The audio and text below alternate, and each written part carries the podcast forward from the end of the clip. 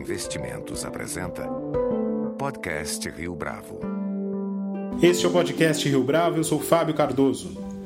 Desde dois mil e onze no mercado brasileiro, a Westwing é uma plataforma que está presente em quatorze países e busca oferecer aos seus clientes as melhores opções em decoração e bem-estar. A Westwing já se destacou não apenas junto àqueles que se interessam por casa e decoração, mas também é admirada por quem percebe as estratégias inovadoras do modelo de negócio, baseado, entre outros detalhes, no conceito de curadoria. Para falar a respeito da Westwing, que em novembro inaugurou sua primeira pop-up store física no shopping Cidade Jardim, em São Paulo, nossos convidados de hoje no podcast Rio Bravo são Anthony Martins e Andreas Mutler, os dois C E Os da empresa. Anthony e Andrés, é um prazer ter vocês aqui conosco no podcast Rio Bravo. Obrigado a você, Fábio, é um prazer. Muito obrigado, Fábio. Para a gente começar, Anthony, conta para a gente um pouco da trajetória da Westwing, você que está presente na empresa desde o seu início. O, o projeto Westwing é um projeto muito interessante porque ele é um projeto que trouxe para a, a indústria de casa e decoração conceitos bastante inovadores e diferenciados, né? O conceito de clube de compras, o conceito de curadoria, isso eram coisas que na época não existiam, e quando eu vi a possibilidade de desenvolver um projeto com esses diferenciais, apesar de muito arriscado, eu achei o, o, o projeto maravilhoso e me encantei, e me encantei de cara. Isso há três anos atrás, em dois mil e onze, quando, quando, quando fui convidado para tocar, para lançar o Westwing no Brasil. E desde então estamos trabalhando nesse sentido, superando aí os desafios e, a, e as inovações que a gente trouxe para o mercado, fazendo, criando parcerias grandes aí com grandes, grandes fornecedores da indústria de casa e decoração e, e conquistando aí alguns clientes ao longo desse período. Andrés, conta para a gente quais foram os principais desafios de implementação do negócio. Acho que um, um grande desafio no começo é, é a categoria, né, de casa e decoração. É uma categoria que tradicionalmente não era tão forte na internet quando esse negócio começou, né? Enquanto em categorias como é, C Ds, livros, né, a penetração da internet já era muito maior nessa época, dois mil e onze e inclusive recentemente, é, a categoria de casa e decoração é uma categoria que ainda era mais do mundo físico, né?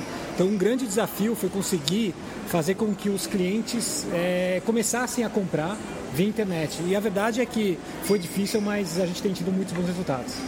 Anthony, conta pra gente qual é a diferença em termos de modelo de negócio da Westwing para outras empresas que oferecem serviço semelhante a que a empresa de vocês oferece.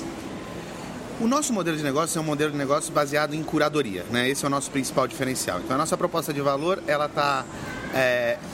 Na, na verdade, está baseada numa oferta muito mais ampla de produtos do que um e-commerce tradicional.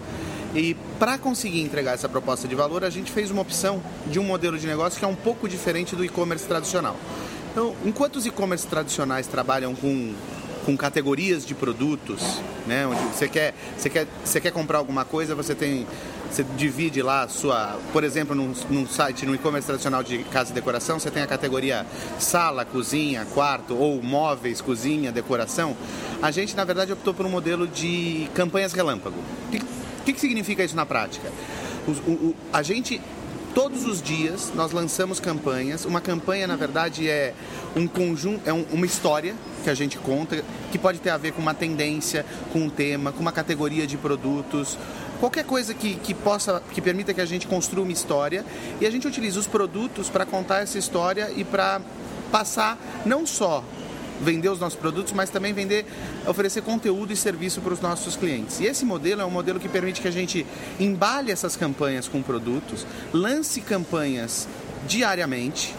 Essas campanhas, elas têm um período de duração pequeno, então elas duram só quatro dias, justamente para que a gente consiga fazer com que o site se renove todos os dias. E eu acho que essa renovação diária, né, um site que todo dia tem novidade, é o que faz com que a gente tenha um diferencial grande em relação ao modelo tradicional do e-commerce. E até para complementar, né? Acho que tem alguns outros aspectos muito importantes desse modelo, né? O primeiro é que ao você ter essas campanhas de quatro dias, essa renovação muito ampla do nosso portfólio de produtos no site, você gera uma recorrência de visita na página que é muito maior do que no e-commerce tradicional. E essa recorrência de visita, ela também gera uma recorrência de compra.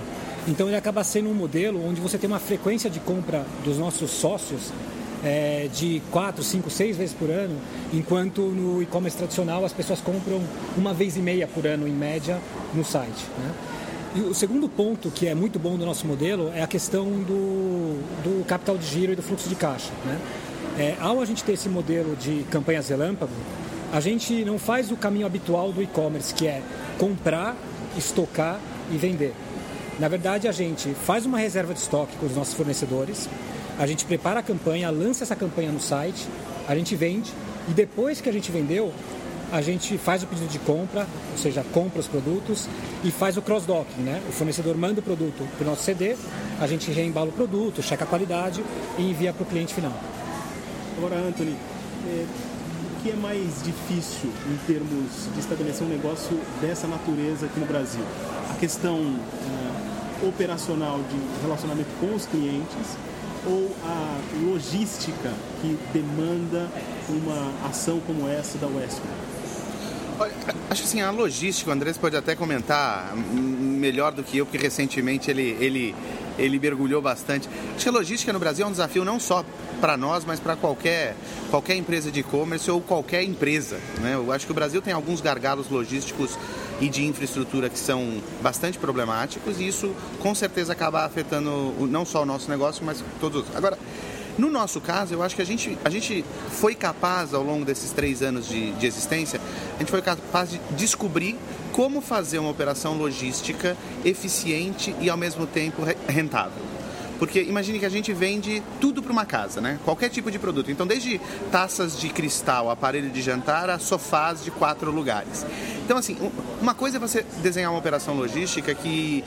onde você tem que, que manusear e entregar produtos que são relativamente padronizados, tipo indústria de moda ou indústria de eletrônicos. No nosso caso, a gente tem que ter uma flexibilidade para entregar produtos pequenos e muito frágeis, como copos de vidro ou de cristal, e ao mesmo tempo sofás que são tão frágeis quanto, só que são enormes e muito pesados. Eu acho que a gente aprendeu a entender as necessidades de cada tipo de categoria e conseguir é, desenvolver uma operação logística eficiente e rentável. Agora, Andrés, o quanto dessa operação, do êxito dessa operação, está vinculado ao relacionamento com os clientes de vocês? E o quanto isso tem a ver, no caso, especificamente com o trabalho que vocês desenvolvem nas mídias sociais? Acho que tem dois, tem dois aspectos aqui, né? O, o quanto do, do nosso negócio, do sucesso do nosso negócio está tá atrelado a esse relacionamento com os clientes, né? E depois tem uma questão até da logística que eu vou entrar um pouco também. Mas na primeira, é, a resposta é...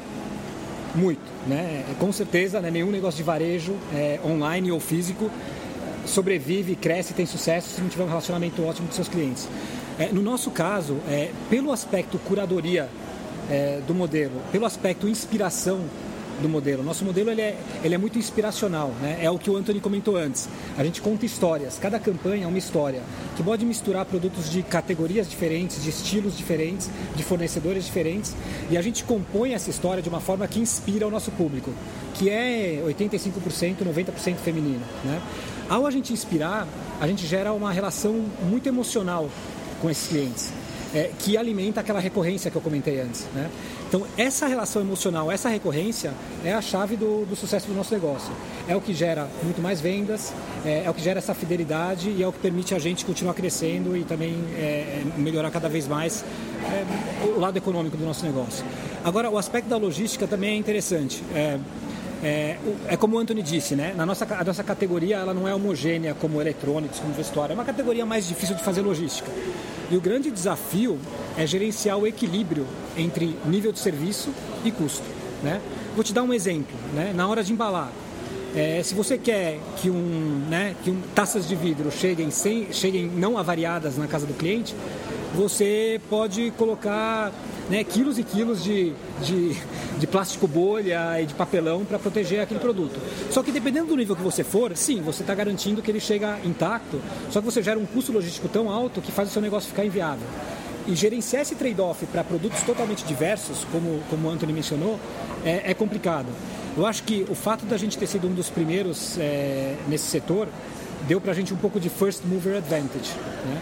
É, e com isso a gente conseguiu aprender, desenvolver isso de forma que a gente consiga entregar um nível de serviço excelente para os nossos clientes, e tá aí o ponto dos clientes, né? Manter o relacion... Isso também é importante para manter o relacionamento, não adianta só ter a história bonita no site, você tem que entregar aquilo que você vendeu bem, né? Num custo é, adequado.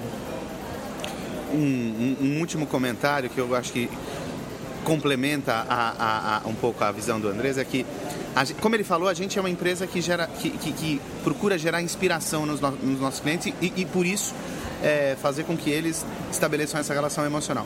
Mas não só no site, como você mencionou, na forma como a gente desenvolve os textos, ou nas redes sociais, ou nos nossos canais digitais. Mas a nossa preocupação é, inclusive, do ponto de vista logístico. A nossa embalagem, por exemplo, a nossa caixa, a caixa que chega na casa dos nossos clientes, que não tem nada a ver com o digital, com as redes sociais, é uma caixa diferenciada, que tem uma preocupação, por, tra- por trás, tem uma preocupação muito grande em garantir essa experiência inspiradora no processo todo, não só no digital, mas também no, no físico e no real. Como é que funciona a estratégia, se a gente pode chamar assim, da curadoria? Como vocês selecionam?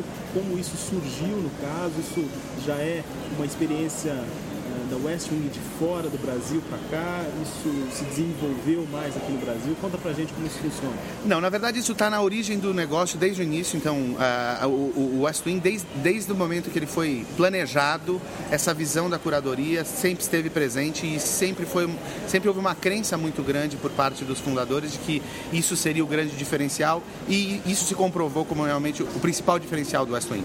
E, na verdade, acho que assim, o que acabou acontecendo, justamente pelo fato dessa, dessa visão de curadoria ter, ter surgido desde o início, a gente construiu uma empresa em torno disso. Então, existe uma área, ou existe um conjunto de áreas dentro da empresa, não só a equipe de estilo, mas a equipe comercial, a, a empresa toda, ela foi construída em torno dessa visão de curadoria para poder entregar uma experiência diferenciada. Se essa, se essa visão não tivesse surgido no início do Westwing, desde, desde o nascimento, eu acho que talvez não fosse possível construir a empresa que a gente construiu, porque realmente os processos foram desenhados de uma forma que o equilíbrio entre a parte criativa e a parte racional e analítica do negócio tivessem pesos iguais dentro, da, dentro do Westwing. Isso, isso, apesar de mais complexo do ponto de vista de gestão e gerenciamento, acaba trazendo um diferencial competitivo real e talvez uma barreira de entrada aí para com, competidores. Acho que até um, um exemplo bacana, né, de como isso funciona na prática, né? Como é que você equilibra esse lado criativo e o lado analítico do negócio? Por exemplo, na hora de escolher os produtos que vão compor uma, uma campanha, né? Por um lado tem ali um lado história, um lado inspiração, é, um lado tema, né? É, que é muito subjetivo, que tem muito a ver com ter conhecimento profundo desse universo feminino, é, e desse universo de casa e decoração. E por outro lado você tem informações super analíticas, que são quais são os produtos que mais vendem, quais são os produtos que mais têm conversão, é, quais são os produtos que a gente tem uma margem é, maior. Então, trazer esses dois mundos, é, é, misturar esses dois mundos, na verdade, e conseguir tomar decisões que otimizam o negócio, que trazem um resultado bom, é, é um desafio grande. E para conseguir fazer isso, a gente teve que realmente estruturar, um pouco como o Anthony mencionou, né? Ou seja, estruturar o negócio em volta dessa equipe de estilo e dessa, dessa função é, inspiração curadoria, né? E sobre a loja que hoje a gente está... Vou contextualizar isso para o ouvinte. A gente está no shopping Cidade Jardim, na primeira loja física, experiência física, aliás, da Westwing. Como é que surgiu essa proposta? É, o varejo online no Brasil hoje representa mais ou menos três por cento do varejo total. É, na categoria de casa e decoração, isso é ainda um pouquinho menor, porque é uma categoria mais incipiente, né? Não é como livros, como eletrônicos. Então a gente está falando de talvez dois por cento é, do mercado total. É, e o, a gente basicamente queria, na verdade, era trazer a experiência que a gente tem hoje no virtual para esse mundo físico. A gente faz muitos é, focus groups, né? Isso, isso partiu, na verdade, também muito dos clientes, tá?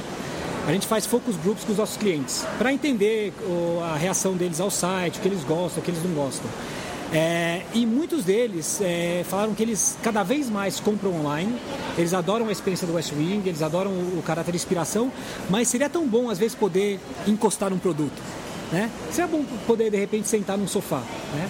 Então, a gente quis trazer essa experiência para eles, é, esse é o grande objetivo da, dessa, dessa pop-up. fazer com que eles possam conhecer os produtos fisicamente.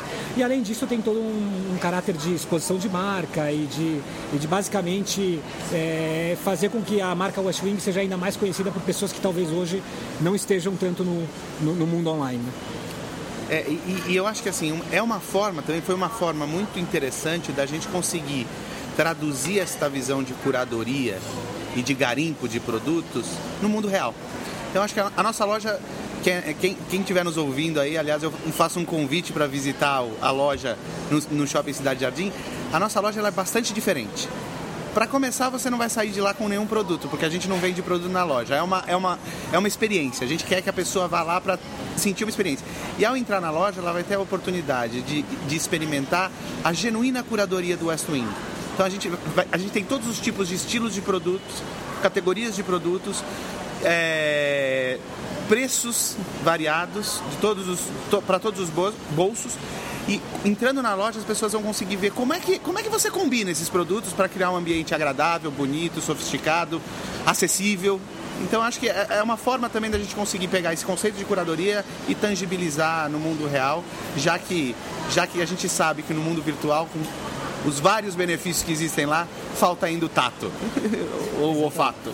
E, e, assim, e, e ao comprar na loja, é, ele, ele, vai, ele vai comprar e ter a experiência do e-commerce também, porque, como o Anthony disse, a pessoa não vai conseguir levar o produto da loja, mas ela vai olhar, vai olhar o produto, vai escolher o produto, vai fazer a compra, é, no site, dentro da loja. E a gente tem, tem computadores e tablets ali na loja para as pessoas fazerem isso, além de permitir que as pessoas acessem a loja no celular, né, o site no celular, é, e ao comprar vai receber o produto na sua casa via o nosso sistema logístico, é, usual, né? Então, é uma experiência ao mesmo tempo física e ao mesmo tempo de, de comércio eletrônico. Para a gente encerrar, quais são os próximos passos da Westwing para dois mil e quinze? O grande próximo passo para o Westwing em dois mil e quinze é, é acelerar ainda mais o crescimento, né? A gente acabou de passar por algumas rodadas de, de investimento, é, rodadas de investimento é, globais, né? É, que estão aí, estão aí na imprensa, e a gente está agora basicamente capitalizado para expandir muito o nosso investimento em marketing e acelerar o crescimento do negócio, não só no Brasil, como, como no resto do mundo. É, eu acho que esse ano foi um ano onde a gente preparou, é, preparou a casa, arrumou as estruturas, melhorou processos, contratou pessoas, desenvolveu sistemas para que a gente pudesse ter um crescimento acelerado com uma base sólida. E essa rodada de investimentos que a gente teve permite isso. Então, acho que dois mil e quinze é um ano de, é um ano de crescimento. Acho que a palavra que nos define é crescimento. Anthony, Andrés, muito obrigado pela participação de vocês no podcast Rio Bravo. Obrigado você. Obrigado, Fábio. Foi um prazer. Com a edição e produção visual de Leonardo Testa, este foi mais um podcast Rio Bravo. Você pode comentar essa entrevista no SoundCloud, no iTunes ou no Facebook da Rio Bravo.